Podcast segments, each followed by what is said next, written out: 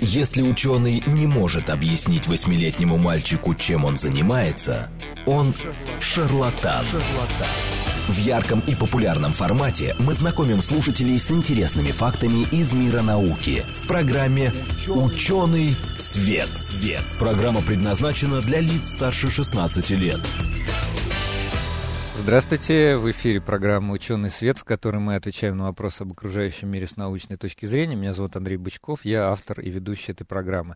Программу сегодня со мной ведет Вера Грибанова. Вера, привет. Привет, Андрей, всем здравствуйте. Я очень рада видеть Андрея и да, другого Андрея. Да, да, да. У нас сегодня наш э, хороший знакомый, старый знакомый наш э, Значит, э, у, у нас сегодня в гостях Андрей Костин, э, операционный директор компании Data Data, но вы, может быть, если слушали предыдущие программы, знаете вообще как эксперта, который участвовал у нас в дискуссиях на темы от квантовых компьютеров до всякой разной мифологии, химии. если меня не ну, изменяет моя память. Мифологии. Даже это было у Андрея. Ну, наверное, какая-то какую-то мифологию мы а... Нет, нет, было, было. Хорошо, хорошо.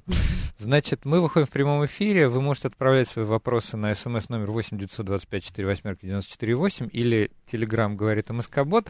А, значит, э, мы сегодня поговорим о такой вещи, о которой мы никогда не говорили. Вещь, которая больше прикладная, чем, э, чем теоретическая. Мы э, вот мы часто сейчас, слишком часто даже слышим такие слова, как машинное обучение, искусственный интеллект, э, компьютерный разум, глубокое обучение, глубокое обучение, моделирование какое-то, в общем, всякие разные умные слова. Вот. Но мы говорили об этом в контексте, как это делается на примере, например, машинного перевода. Угу. Это мы говорили ровно год назад. Прямо По-моему, начале... еще у нас было э, распознавание голоса, вот что-то такое. Мы затрагивали. Ну да, распознавание речи и так далее. То есть какие-то рассматривали конкретные технологии, конкретные угу. методики. Это было вот ровно год назад. А сегодня мы решили поговорить о, об очень конкретных вещах, о применении искусственного интеллекта в промышленности.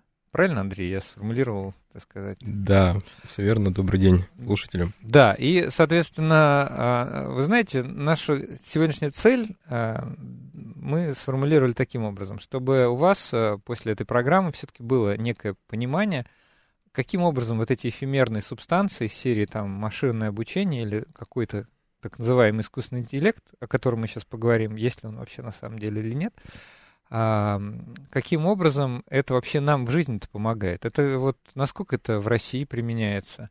Насколько это применяется в крупных промышленных компаниях? Меня вообще прибыльность интересует. Ну вот Веру прибыльность интересует. Деньги, только деньги. Только деньги, да. Вот, поэтому вы, пожалуйста, если вам тоже что-то интересно, я думаю, сейчас подключитесь в процессе дискуссии. Поэтому присылайте вопросы, а мы с удовольствием на них ответим.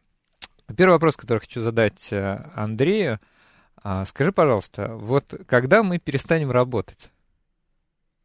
Ну, современные экономисты, в принципе, обсуждают э, тот факт, надо ли человеку вообще работать. То есть кто это придумал и э, так ли это на самом деле. Может быть, стоит менять мир в этом направлении. Но в целом, э, наверное, не будет такого, чтобы мы могли автоматизировать абсолютно все виды человеческой деятельности и абсолютно всему могли научить машины.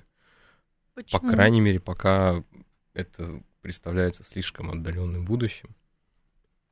Практи... Да. Я тебя хотел попросить просто поближе к микрофону. А, извиняюсь.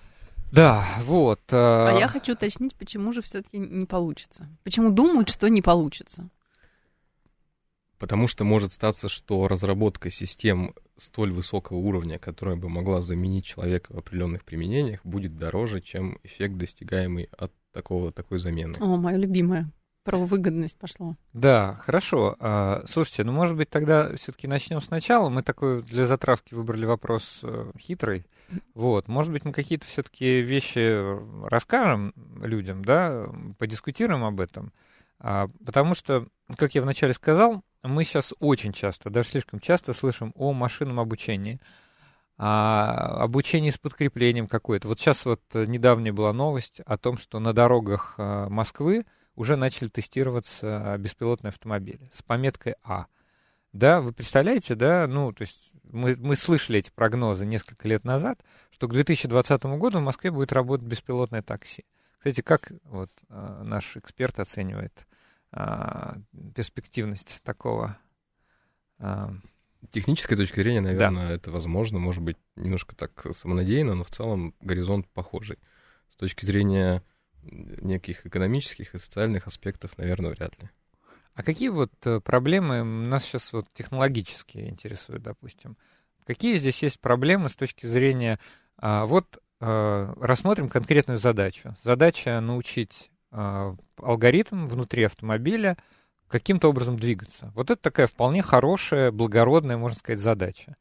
А, вот как мы ее... Какие тут есть э, сложности? Вот ты говоришь вот с технологической точки зрения. А, вот одна из самых главных вызовов э, истории с беспилотным транспортом заключается в том, что тут практически нельзя реализовать э, обучение с учителем, о котором ты сказал, потому что нельзя физически э, симулировать, допустим, столкновение с препятствиями. Вот э, давай э, вообще вот я, кстати, не поняла, что значит обучение, вот, обучение с учителем. С Поясните учителем. мне. Я говорю, что год назад мы вроде какие-то ввели термины, но я думаю, что все забыли, вот, и те, кто, кто к нам сейчас только что подключился, они да, Конечно, скажут, все забыли, как, даже я забыла. Какое, да, обучение с учителем? А вот давайте попробуем вот все-таки поговорить о том машинное обучение. Что, что из себя представляет машинное обучение? Потом рассмотрим какие-то конкретные кейсы. Эм, достаточно неопределенное понятие, как искусственный интеллект в принципе, дискуссии о том, как правильно формулировать эти термины, они ведутся, и существует несколько разных трактовок, и даже школ, которые поддерживают разные интерпретации. Но общая идея такая, что искусственный интеллект — это некая попытка э, придать алгоритмам, то есть либо аппаратным, либо программным алгоритмам, способность э, осуществлять интеллектуальную деятельность. То есть вот заменить, условно говоря, водителя, который сидит и принимает решение. Красный зажегся, он останавливается. Появилось препятствие, он притормаживает. Да, именно так. Что касается машинного обучения, это один из э, больших частей э, внутри вот этой всей истории про искусственный интеллект. Идея, ну, следует из названия, да, мы создаем алгоритм, который э, имеет способность учиться. Хорошо он учится или плохо, адекватно ли он себя потом ведет или нет, это уже второй вопрос. Но факт, что он обладает способностью учиться, то есть эм, запоминать определенные правильные э, действия. Как это происходит? Вот э, звучит тоже интересно, но э, вот как, как это реализуется на уровне программы, там, условно ну, говоря? Ну, ну в общих чертах. Существует очень много методов. Э, в принципе, там самые известные э, попсовые вещи — это нейронные сети, но это один из методов. Да? Общая mm-hmm. идея такая, что в случае, если мы учимся с учителем, у алгоритма есть некий ряд данных, которые являются образцовыми для него, и он, э, корректируя сам себя, пытается минимизировать ошибку, когда он идет по этому ряду и как бы учится. То есть... То есть, условно говоря, э, допустим, у нас есть, э, ну, это вот не, это можно применить к автомобилю, но я такой более простой пример. Допустим, надо, нам надо научить телефон распознавать на селфи лицо. Значит, ему дают большое количество селфи-фотографий, на которых по центру находится лицо. И чем больше ему подсовывают алгоритмы этих фотографий, тем он лучше распознает лицо, потому что он какими-то закономерностями пытается вы, вычислить, что вот если на изображении есть э, некий овал, да, ну, даже не совсем так, это не аналитическая модель, да, ну, как, каким-то образом, значит, чем больше ему подсовываешь лиц, тем он лучше начинает их распознавать. Андрей, вот так а работает. а потом я возьму яблоко, нарисую на нем два глаза, нос, рот, сфотографирую его и тоже подсуну в а программе. Это будет, что наверное, будет? называться коллизия, да. В таком случае он просто поймет, что это все-таки яблоко. Он да. поймет. Хотя я уверен, что и такие исследования проводились, я вот когда готовился, читал, что регулярно а, публикуются данные о том, как ошибается система, та, та же самая вот распознавание изображений. Например, вот мне рассказали случай, извините, Давай, перебью. Скажи. А, значит, телефон, да, распознает лицо. Можно было надеть очень смешную шапку разноцветную, там, в форме угу. клубники. И, и он как бы... И он распознавал это как клубнику? Нет, он, ну, как бы он не распознавал лицо все равно. Вот, потому, правильно, почему? Потому, что это что, связано с... Да, значит, проблема просто в том, что, надев смешную шапку там или маску, ну, допустим. ты погружаешь э, свою модель в мир, которому он не знаком. Он не учился на таких данных, он учился на достаточно чистых рядах, э, и когда ты ему даешь что-то, ту среду, в которой он ну, никогда не был, он, естественно, не знает, как себя вести. Это и есть суть э, обучения. Да? Так и что, постоянно, а значит, вот... ему подкидывать эти новые данные, подкидывать новые ну, ряды? Идея именно в том, что, Или да, чем, чем крупнее выборки, тем, чем они многообразнее, тем, ну, тем лучше в теории качественнее можно обучить модель. Но именно в теории, потому что часто бывает, что сильно шумящие или разрозненные данные, они усложняют построение работоспособных моделей. Вот, э, значит, э, я еще один пример сейчас приведу, который мне показался достаточно ну, забавным, ну, что система распознавания изображений, а, ей показали черепаху, она сказала, что это армейская каска. вот. Звучит прикольно, смешно. Да, прикольно. Но а, создатели алгоритма догадались, почему это так произошло. Потому что а, вот тот рисунок, который у нее на поверхности, это очень похоже на камуфляж. И она просто много раз видела цвета хаки а, подобное округлое изображение и приняла ее за армейскую каску. Но согласитесь, это ошибка. И вот то, что Вера говорит. А как а, какие-то есть вот а, вот опять ты вот сказал, там, машинное обучение с учителем. Какие-то, какие подходы позволяют вот этих, э, так, так научить алгоритм, чтобы вот этих ошибок избегать? Э, вот это к, к первому вопросу о том, перестанут ли люди работать. Вот. вот в создании искусственного интеллекта люди нужны обязательно, потому что человеческий мозг все-таки самая совершенная вычислительная машина, какая, какую мы знаем. А не в плане мощности, а в плане именно вот умения видеть мельчайшие нюансы. В целом проблема вот сказка и черепахой, она преодолевается тем, что ты обучаешься на, во-первых, очень больших рядах, но здесь тоже не надо перегибать, нужно очень четко ставить задачу, что ты делаешь, какую модель ты создаешь, какова ее цель. Если, например, речь идет о машинном зрении и, допустим, задача алгоритма распознавать QR-коды, угу. нет никакого смысла учить э, ее на черепахах или там на акулах, то есть не нужно делать то, что не нужно делать. Соответственно, история с черепахой, я думаю, что это была система, у которой были прямые понятные применения, ей просто подсунули изображение, которое, скорее всего, в ее реальной жизни не встречаться не будет или будет встречаться редко. А, Еще здесь можно такое дополнение. Мы же все-таки делали несколько эфиров по искусственному интеллекту, и я хочу от себя заметить, что в данном случае мы говорим вообще о системах, которые носят название слабый искусственный интеллект. А вот, э, Андрей, мы можем сейчас с тобой в двух словах тоже нашим слушателям рассказать? Нет, я просто, в принципе, сам могу сказать два предложения, да, что слабый искусственный интеллект — это а, Просто надо понимать, что вот когда впервые слышишь о том, что такое искусственный интеллект, вообще само это словосочетание, ты представляешь себе киборга из фильма «Терминатор». Но на самом деле а, искусственный интеллект может решать очень и очень утилитарные задачи. Вот как распознавание селфи. Кстати, я представляю, извини, что перебила, да, не, далеко не Терминатор уже. Был а прекрасный фильм, даже два фильма. О, Значит, я знаю, э, какой. Ну какой? Ну, ну вот мы ну, тогда обсуждали. Ну да, да. и ну, скажи его, скажи, скажи. Да. И там как бы совершенно ты не видишь, как бы где этот искусственный интеллект, в чем он воплощается, но ты понимаешь, что все компьютеры и все происходит так, как вот кто-то думает, да, и э, совершенно, то есть нет какого-то визуального образа. Ну вот, вот у меня больше такой, наверное. В общем, возвращаясь, да, что это вот не тот образ, который создали а, киношники, да, а угу. это вот слабый искусственный интеллект — это просто алгоритм, который решает очень конкретную утилитарную задачу. Как, например, выиграть в Go или как пройти э, лабиринт самым оптимальным способом. Ну, я могу привести примеры конкретные, слабые э, системы. Это, например, то, что в промышленности применяется, мы сегодня про нее говорим. Да. А, например, сильная, сильный искусственный интеллект — это ну, говорящие роботы, да, то есть вот то, что возят по всему миру, наверное, видели женщину там в обличии женщины, то есть устройство да. в обличии женщины, которое может поддерживать беседу на некотором уровне. Э, это сильный, ну, пример сильного. А вот интеллектуальный робот Вера, простите, это какой, сильный или слабый? Сильный. Сильный. Вот, э, кстати говоря, про сильный искусственный интеллект, и тоже мы об этом сейчас обмолвимся, есть, ходит много слухов и много скепсиса, я слышу, в том числе даже от экспертного сообщества. И вот наши слушатели тоже, в общем, являются скептиками. Вот слушатель 28 пишет, искусственный интеллект более 60 лет разрабатывают, в кавычках, мошенники от науки, теперь подключились политики и журики, наверное, имел журналисты. Да. Вот. А, есть такое мнение. Плюс я вот, например, почитал э, Евгения Каспирского, он что говорит? Пока настоящего ИИ точно не существует. Вот. А, насколько это... Здесь, видимо, речь о сильном искусственном интеллекте. Здесь речь о, понятиях. Поскольку нет терминологии единой, то мы не можем судить о том, есть он или нет. Угу. И э, шарлатанство это все или нет.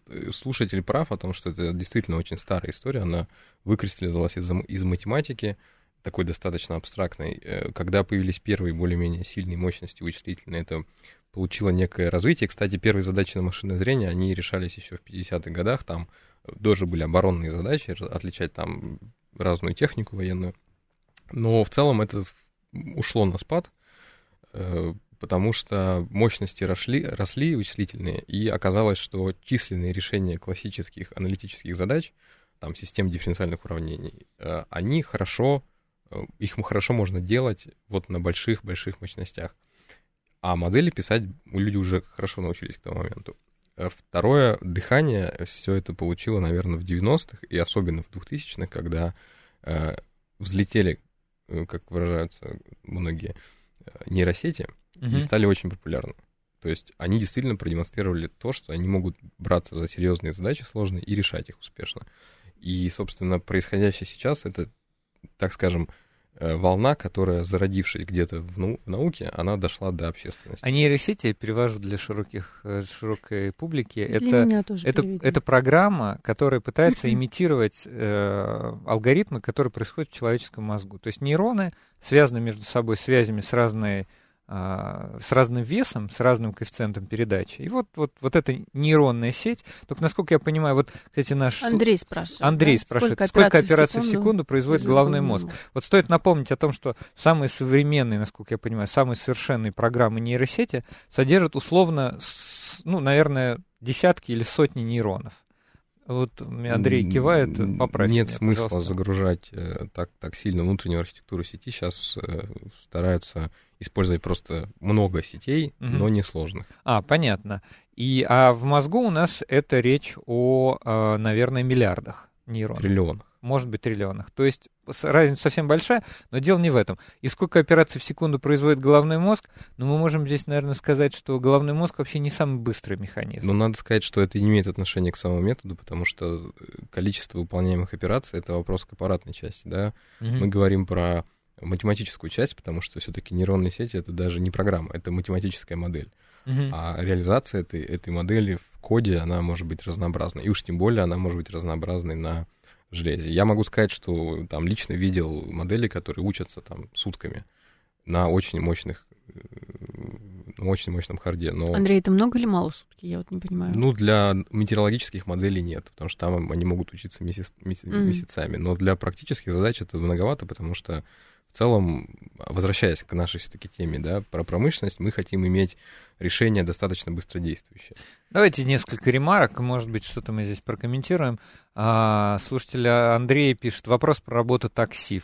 Перед такси выскакивает человек, сбоку другой автомобиль. Что должен делать робот? Врезаться в другой автомобиль или причинить вред своему пассажиру или сбивать человека? Это вопрос стандартизации. Это, наверное, вопрос, как это будет задано. Это вопрос, как, как мы, мы, люди, договоримся в этом в нашем обществе, как будут, должны вести себя такие системы. Понимаете, в чем дело? Э, здесь еще такой вопрос. Э, опять же, я вам расскажу этот э, достаточно любопытный кейс, который, случай, который, значит, мне поведал человек из МФТИ, из физтех лаборатории Э, глубинного, глубокого машинного обучения, что это еще не самое... Э, все это относится к вопросам этики, взаимоотношений машины и человека. И это еще не самый сложный случай с точки зрения этики. Например, да уж, вот мы рассматривали, вот год назад мы рассматривали две достаточно сложных ситуации. Первая ситуация, что система распознавания лиц определила, что человек с ярко выраженным негроидным типом, она его назвала обезьяной. И по этому поводу э, этот человек обратился к разработчикам Видимо, системы. к разработчикам, да. Да, ну или это причем это какая-то публичная была уже история. Ну, то есть из серии это какой-то там условно графический редактор. Угу. И он, значит, э, э, просто написал, сказал, что он совершенно не обижается. Вот, э, но это самое, но э, разработчики тоже с улыбкой сказали, что мы поправим, да, вот вопрос этики. А второй вопрос этики, что еще более интересный, что с появлением вот этих голосовых помощников люди начинают все чаще их вот восп... мы, воспринимать да. как, э, как да. живых других людей. И возникают уже такие вопросы, как, например, харасмент, приставание к этим голосовым помощникам. В общем, там цельная куча историй. Может быть, мы когда-нибудь вообще сделаем отдельную программу про этику при взаимоотношении. И тут же можно одновременно привязать вот эту вот боязнь того, что они нас все поработят, наступит сингулярность. Константин пишет, так в машине неважно, черепаха это или каска, не принципиально. Ну, смотря какой ну, машине, я бы сказала. В общем, наверное, да. Почему? Григорий. У нас же есть оборонные какие-то, да, вот вещи, про которые Андрей сказал. Ну уж, наверное, важно. А, Каска это будет или черепаха? Алгоритму действительно не важен. Вопрос в его настройке. Григорий Ну пишет, у человека искусственный интеллект, если его не учить, то он и делать ничего не сможет. Э, Нет, потому что обучение с учителем это не единственный способ обучить и машину в том числе. На самом деле человек не, так скажем, пропорции там могут варьироваться, как учится, допустим, ребенок, но Мгм. в целом обучение именно с учителем, то есть обучение по образцам, не самую большую долю занимает. Вот мы так и не обещали, но не так и не объяснили, что такое обучение с учителем. У нас уже есть несколько вопросов по применению в электроэнергетике, в передаче там и так далее, то есть в промышленности. Вот об этом мы и хотели поговорить вот во второй половине. А пока предлагаю все-таки вот э, обучение с учителем. Ты Ну, можешь нам Давайте сказать в двух вкратце. словах? Есть образцовый, образцовый ряд данных, алгоритм идет по нему и сравнивает свои ответы с образцовым рядом и корректирует э, внутренность свою с тем, чтобы минимизировать ошибку Ага. при сопоставлении с образцом. То есть здесь образцовый ряд выступля- выступает учителем, и машина учится подстраиваться под ответ, А как же без учителя? когда она не видит перед собой образцового ряда. А вот, например, обучение а, авто, автовождению, это без учителя? Эм, Здесь немножко более сложная система, это обучение, ну, во многом там, на самом деле, такие ансамбли, разные комбинации работают методов. Э, Обучение с подкреплением — это когда наш обучаемый агент помещается в среду, и он с ней взаимодействует. Каждое его действие, оно вызывает э, обратную связь в среду, и среда ему отвечает. Э, И таким образом задача модели заключается в том, чтобы алгоритм научился реализовывать наиболее оптимальную политику поведения. Здесь речь идет не об угадывании, например, цифр, как там в типичных утилитарных задачах, а здесь именно речь идет о построении стратегии поведения в среде, ее и взаимодействия со средой. И, э, собственно, сам, само обучение реализуется через положительное или отрицательное подкрепление, которое среда посылает агенту. Если он ведет себя плохо, то он, скажем так, теряет очки. А если он ведет себя хорошо, он очки набирает. И, в принципе, он, ори- Задача набрать максимально. он Мгм. ориентирован на максимизацию пользы, полезности, как угодно называйте. В общем, набрать максимальное число очков. После достаточно большого числа итераций он в итоге приходит к пониманию оптимальной политики в среде, Я, я правильно понимаю, что чем больше итераций, тем он меньше совершает ошибок с каждым разом? Да, потому что его первые действия, Они они, там, наверное, они, Они абсолютно обычно в молоко. произв- произвольны, да. Мгм, А мгм. можешь привести примеры, а, какие-то, может быть, прям чисто конкретные, утилитарные, Ну, обучение с учителем и без? Э, Обучение с учителем — это практически все задачи промышленные, о которых мы так и не можем начать говорить. А Можем, но чуть позже. Бе- э, обучение с подкреплением, например, это то, как учат ходить роботов по непредсказуемым поверхностям. То есть у нас есть среда, это поверхность, есть агент, который учится ходить там по бездорожью, грубо говоря, по пересеченной местности, и есть определенные алгоритмы подкрепления, чтобы он э, набирал очки и вырабатывал для себя правильную моторику. То есть нашел на, на, на кочку, куда потом пойти, да? Или Ну, там он же начинает терять равновесие, он должен Ага. как-то как А, отвечать баланс. на этот момент, да, ловить баланс. Мгм, мгм. Значит, вот э, мне нравится вопрос слушателя 45-го. Расскажите, пожалуйста, о цифровых технологиях в электроэнергетике, генерировании и передаче энергии. Почему? Потому что мы вот Андрея пригласили. Он как раз операционный директор компании Data Data, который, насколько я понимаю, и занимается применениями искусственного интеллекта в конкретных промышленных каких-то... Да, мы, штуках. мы специализируемся на химических отраслях, нефтехимии, нефтепереработке, все то, что связано с непрерывными процессами над веществом. А, но в целом достаточно похожие все истории. Э, Я думаю, что на самом деле слушатель наш спрашивает про некие физические э, нововведения в электроэнергетической отрасли, а немножко не про искусственный интеллект. Если говорить про то, что уже сейчас в работе внедрено и эксплуатируется, это система, например, э, так называемого предиктивного предиктивной аналитики в обслуживании оборудования. То есть, Это что такое? ну, классический подход заключается в том, что у нас есть некое оборудование, в, ге- в энергетике это, конечно, генерация турбины. А, И классическим образом мы их останавливаем, допустим, раз в год или раз в два года для осуществления ремонта, да, или профилактики. Но не всегда это оправдано, то есть износ может быть не таким большим, Мгм. и не стоит останавливать станцию и терять, соответственно, эффективность, терять деньги и стоять. И, собственно, те системы, которые работают, они э, заточены на то, чтобы анализировать состояние оборудования и предсказывать вероятность отказа. Отказа. И типа, если, если не надо если а, вероятность отказа низкая, ниже определенного порога, который мы изначально, то можно и не останавливать, и... Продлевать, да, пробег. Отлично. У нас вот есть вопрос от Андрея, который является прекрасным тоже переходом к следующей части. Он спрашивает про системы автоведения, что мешает их внедрить. Вот я предлагаю об этом тоже вначале сказать, что здесь может быть небольшие э, колебания. Мы вернемся к вам после перерыва. В ярком и популярном формате мы знакомим слушателей с интересными фактами из мира науки в программе «Ученый свет». свет. Здравствуйте, в эфире программа «Ученый свет», в которой мы отвечаем на вопросы об окружающем мире с научной точки зрения. Меня зовут Андрей Бычков, я автор и ведущий этой программы. Программу со мной ведет Вера Грибанова. Вера, привет. Всем здравствуйте, я здесь. У нас беседа развивается очень живо и интересно. Живо я узнала очень много для себя нового, чего не знала а, раньше. Да, вот у нас в гостях Андрей Костин, он операционный директор компании Data Data, ну, принимал участие в предыдущих наших некоторых программах как эксперт. Добрый день. Да, и у нас продолжение разговора. Мы сегодня решили вообще поговорить о применениях искусственного интеллекта в промышленности. Но как-то в первой части мы больше опять в целом говорим об искусственном интеллекте, потому что это очень популярная тема. И вот сейчас я прочитаю еще один вопрос от нашего слушателя. А вы, кстати, их присылайте, нам они очень нравятся. Сегодня хорошие прям вопросы. А, мы в прямом эфире, поэтому 8 925 4 восьмерки 94 8, это если смс, или телеграм говорит МСК Бот. Поэтому, пожалуйста, а я читаю вопрос Андрея С., который пишет вот что. Насколько я помню, беспилотники были еще в 70-х годах. По крайней мере, в метро есть система автови- автоведения. Что мешает их массово внедрить? Я бы от себя еще добавил, а какая разница между традиционным автопилотом, системой автоведения, и тем, что называется искусственный интеллект? А, да, это ключевой вопрос. На самом деле, одно из героических достижений там, науки до эпохи искусственного интеллекта, это, например, автоматический взлет, выполнение космического полета и автоматическая посадка системы Буран-энергия.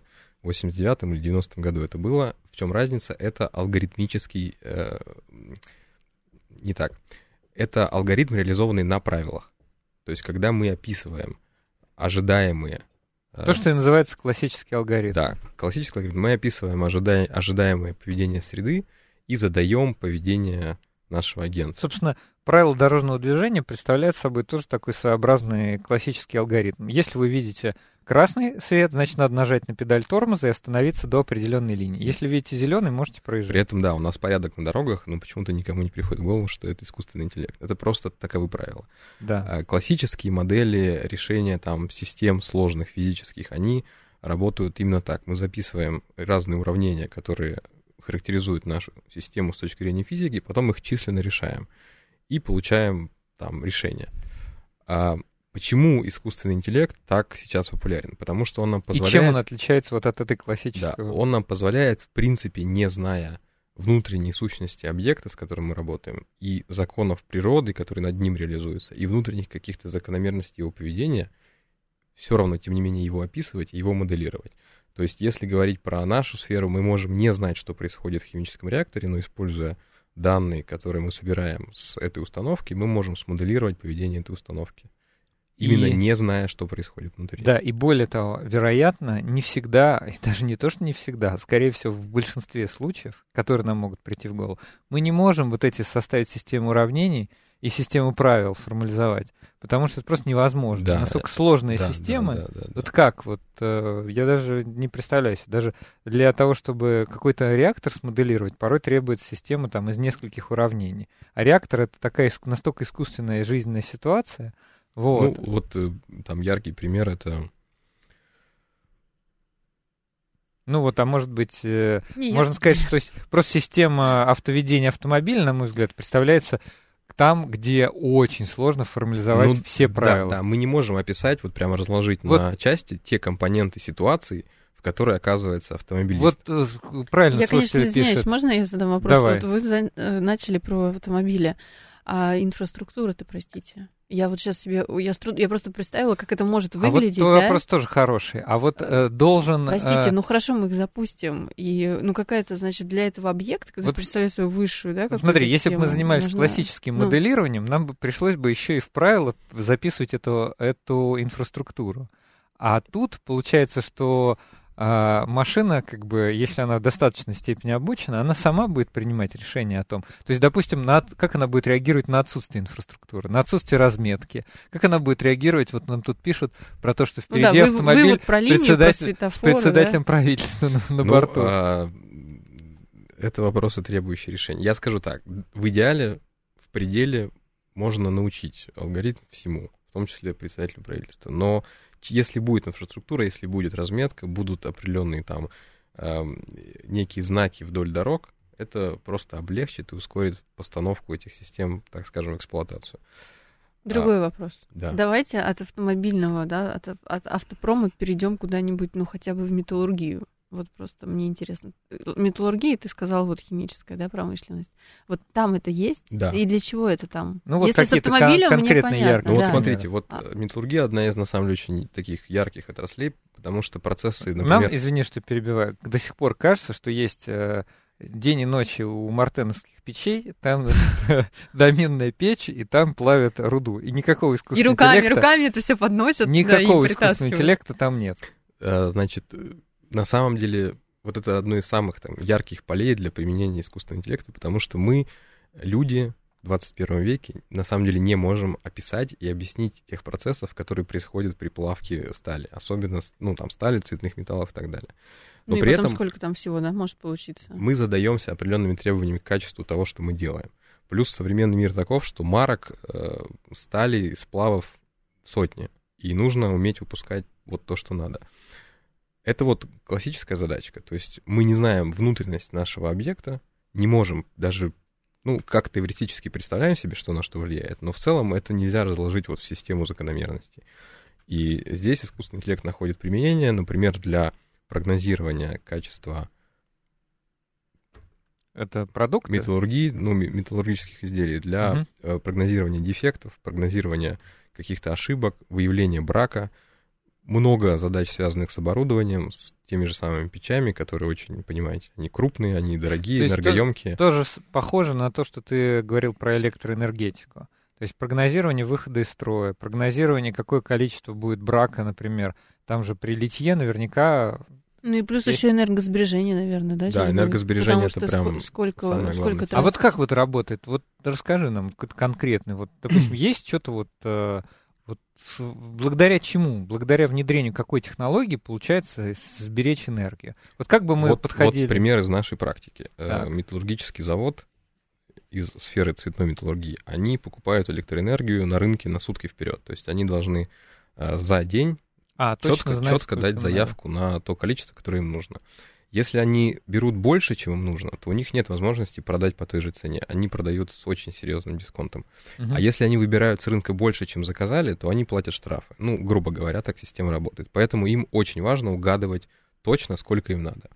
Классический алгоритм, который у них там работал, это планирование такое достаточно, ну, не знаю, какое русское слово подобрать. Ну, обычное, да, скажем mm-hmm. так. И оно давало результат, в принципе, но ну, с, грубое. с некой погрешностью. Понимаю, что, что не, ну, Андрей хотел какое-нибудь там ну, сказать, там, тривиальное, вот традиционное, из, да. традиционное, да. То есть из серии, что вот есть э, журнал такой вот, э, журнал учета расходов. Ну, нет, Ты украл нет, мою нет, идею. Нет, нет, нет, нет, ну не настолько, но... Ну, то есть не сидят бабушки, не записывают. Ну, я извиняюсь, это было, было об, обычное такое арифметическое, алгебраическое планирование. Угу. Значит, э, задача стояла в том, чтобы повысить точность прогноза и мы использовали данные по объемам производства, исторические данные, это все временные ряды, с ними обычно все и работают. Объемы производства, объемы потребления, фактического потребления электроэнергии, разные нюансы, там, связанные с погодой. Все это, значит, мы использовали в качестве исходных данных, создали модель, научили ее, и она смогла предсказывать существенно лучше, потребность в электроэнергии, чем, чем, чем раньше, человек. чем традиционным образом. Можно какие, mm. в каких-то цифрах? То есть, вот, допустим, условно говоря, они покупали, э, они порой на, на 50% попадали в молоко. То есть они Нет, заказывали... не настолько. Они ошибались где-то процентов на 10-12. Ага. А, ну, это много даже, мне кажется. С, ну, если там какие-нибудь мегаватты... Ну, или... В деньгах это примерно 400 тысяч рублей в квартал. Не так много, но цех, с которым мы работали, он маленький. Угу. Так, а соответственно, с внедрением вот этой системы искусственного интеллекта? Соответственно, точность, Какая точность, точность прогнозирования.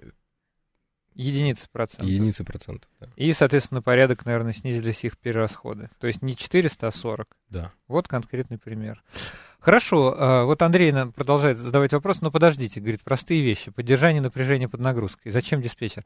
Так я, насколько понимаю, для простых вещей продолжают работать классические автоматы. Зачем внедрять? Тут все идет по усложнению. Вот, понимаете, вам нужен, а, например, автомат поддержания там чего-нибудь в контактной сети. Пожалуйста, стоит классический автомат, который работает по правилам. Реле, там, еще что-нибудь эдакое. А вам нужно, например, создать чат-бот с банком, который бы отвечает на, на достаточно нестандартные вопросы. Дурацкие. Вот, дурацкие вопросы клиентов. Ну, Андрей, э, вот Здесь я уже хочу правила... подчеркнуть разницу между задачами в промышленности и задачами с чат-ботами с банком. Мгм. Значит, разница огромна, потому что приложение искусственного интеллекта в банкинге, в финансовых услугах, в ритейле, в HR отраслях и так далее, и так далее, они на самом деле очень продвинуты. В То есть- HR это, кстати, интеллектуальный робот Вера, если Вы, кто не знает. вы даже, наверное, себе не представляете, насколько это глубоко погру- погружено уже в отрасли, это работает, это, все действительно работает.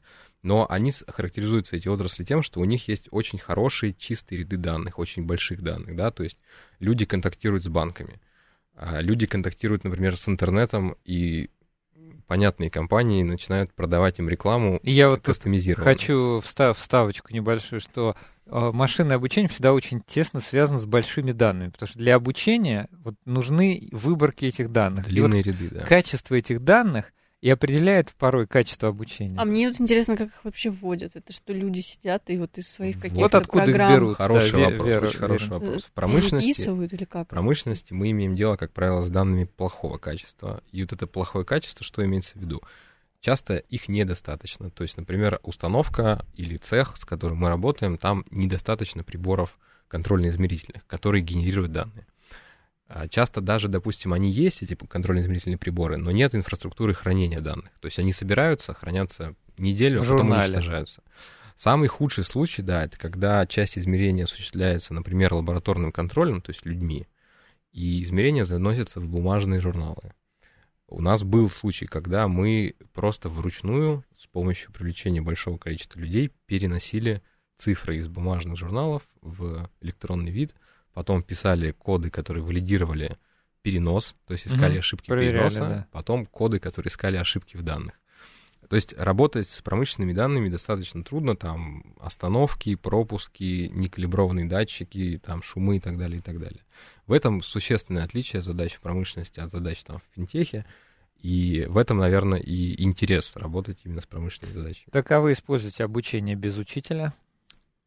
Если у вас данных э, мало, пускай э, сама система настраивается. Если я правильно понял, что концепция обучения без учителя. Нельзя на горячую запускать систему обучаться на реальной установке. Почему нельзя? Так, наверное, получится, что система в первые, первые несколько разов скажет, вы знаете, вам э, на следующей неделе нужно не 200 киловатт там, часов, а 20. Смотрите, концепция обучения без учителя, они на самом деле базируются на том, что мы разрабатываем алгоритм, который, грубо говоря, смотрит на картинку, повторяющиеся картинки похожие друг на друга, и он пытается уловить те правила, по которым они похожи друг с Мгм. другом. То есть это некое построение ассоциаций. Это применяемые методы, но в нашем случае, когда мы работаем с времен- временными рядами и понимаем, что все относится более-менее к нашему объекту, Мгм. нам, конечно, проще учиться а, с учителем. Ам, Другой вопрос, что вот сейчас в продвинутых компаниях в мире э, стоит вопрос о том, чтобы доверить, ну как стоит, он уже на самом деле частично внедрен, доверить машине управление технологическими установками. Э, класси- Разве они не...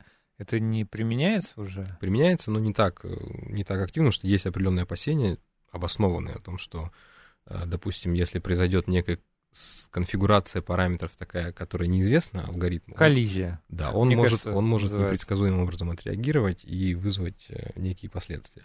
Потому что, ну, опасные производства, представляете себе, там градус ответственности высок. Слушай, ну вот э, тут уже на вопрос на, рассуж- на порассуждать. Вот известно, что сейчас а, на данный момент большое количество посадок на самолетах осуществляется в а, режиме инструментальном. То есть м, а, самолет считывает какие-то датчики, в него зашита программа захода на посадку, ну, в смысле, схема каждого аэропорта. И, соответственно, наверное, может сложиться определенный набор а, непредсказуемых параметров. Но, во-первых, я ничего-то не слышал, чтобы были какие-то проблемы из-за системы автоведения и вот автоматического захода на посадку. Скорее проблемы из-за того, что конкретный пилот забыл какую-то инструкцию. А во-вторых, рядом сидит оператор. Ну, пилоты, конечно, обидятся на такое слово. Ну, в данном случае сидит человек, который контролирует систему, и уж если складывается какая-то невероятная коллизия, он просто говорит I have control и Вот очень хороший пример, режим. очень наглядный. Я могу сказать, что огромная разница между управлением технологической установкой и самолетом. Почему? Потому что в самолете у пилота очень немного рычагов влияния на систему. Угу. Он может управлять оперением, может управлять ну, тебе лучше знать, какие системы управления. Их немного, они ну, все у человека в руках. Да, а когда мы говорим о там, крупной промышленной установке инструментов управления процессом огромное количество. Оно настолько велико, что один человек не в состоянии а, их все контролировать. А Поэтому а как же до этого операторы работают? Работают бригады, и они работают по инструкциям. Есть нормы технологического режима, все как бы отработано, все хорошо.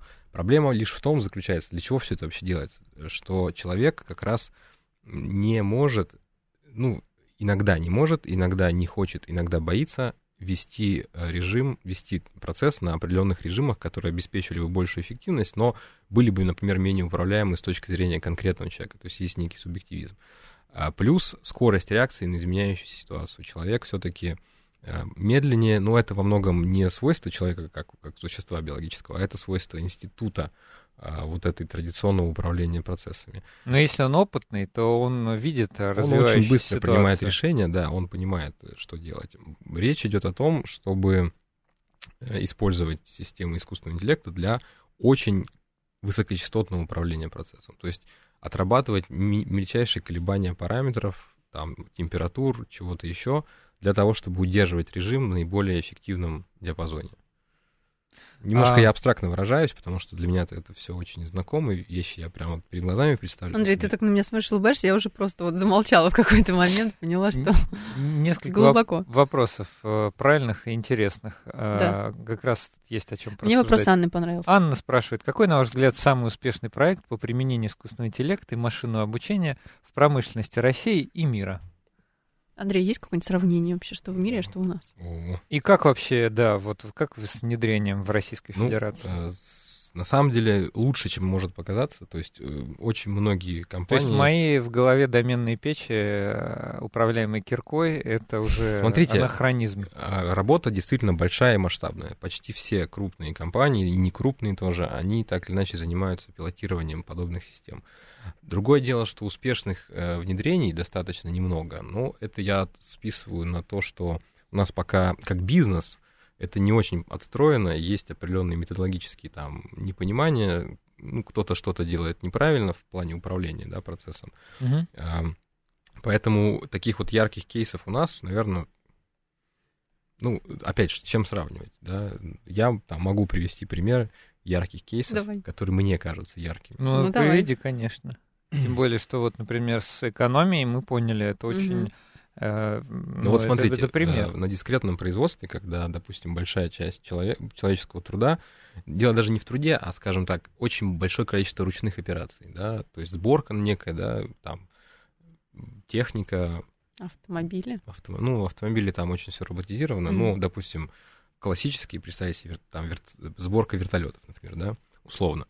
Э, очень трудно регистрировать работу человека но при этом понятно, что она тоже нуждается в оптимизации, потому что человек, он не автомат, он не может э, работать абсолютно воспроизводимо, он абсолютно как раз точно. допускает ошибки. И он допускает ошибки, причем это такие не критические ошибки, а это именно там потеря времени, потеря темпа, что-то еще.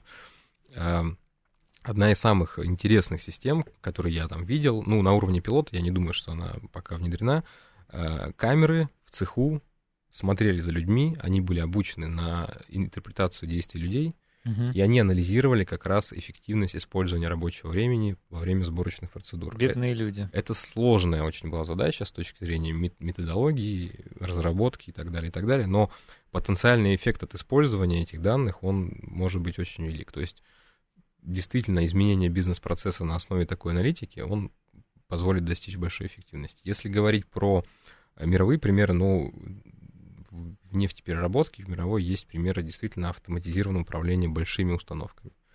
Но, естественно, под присмотром человека, но в целом принятие ну, решений в линейном режиме осуществляется машиной. То, как мы обсуждали, что пилот все равно присутствует в кабине да. и поглядывает.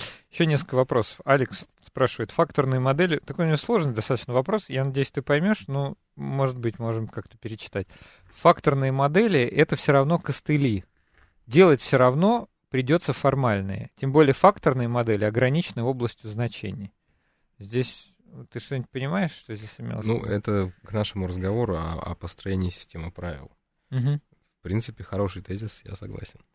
То есть э, все равно, э, как бы, как я это понимаю, классического моделирования в некоторых ситуациях не избежать. Да, потому что мы в любом случае идем на упрощение и теряем очень многие нюансы и модели, ну, систем, с которыми мы работаем. Так вот, кажется, что промышленность это как раз то место, где у тебя, с одной стороны, все-таки иногда хорошо формализуются правила, а с другой стороны, э, можно да, и это, внедрять... это тенденция, которая сейчас ну, приходит к людям, в нашим, нашим коллегам, да, кто занимается разработкой таких систем, что не работают или плохо работают, или плохо внедряются голые, голая математика. То есть когда uh-huh. мы не вникаем в суть того объекта, с которым мы работаем, мы просто берем какие-то цифры, что-то с ними там делаем и пытаемся получить результат. Вот таких историй было много э, в разных отраслях промышленности, и мало из них достигли успеха. Э, наша э, команда исповедует совершенно иной подход. Мы как раз стараемся именно там, где мы можем, эффективно использовать классические инструменты, аналитическое моделирование, термодинамику, кинетику, мы это делаем. Там, где нам не хватает а, ну, понимания того, что происходит, мы используем уже обучение. Так это, по-моему, отличный э, синтез, да, синергии из двух вот, ну, подходов. За такими гибридами как раз, наверное, есть будущее. Мне так тоже кажется. Андрей еще, слушатель, пишет, теоретически врача можно заменить роботом, ничего сложного, но нужно же поговорить. Вот если ну нужно же поговорить, здесь воспринимать как такое, э, ну как это, психотерапевтическое, психотерапевтический эффект, э, то... Я так понимаю, об этом речь Возможно, идет. да.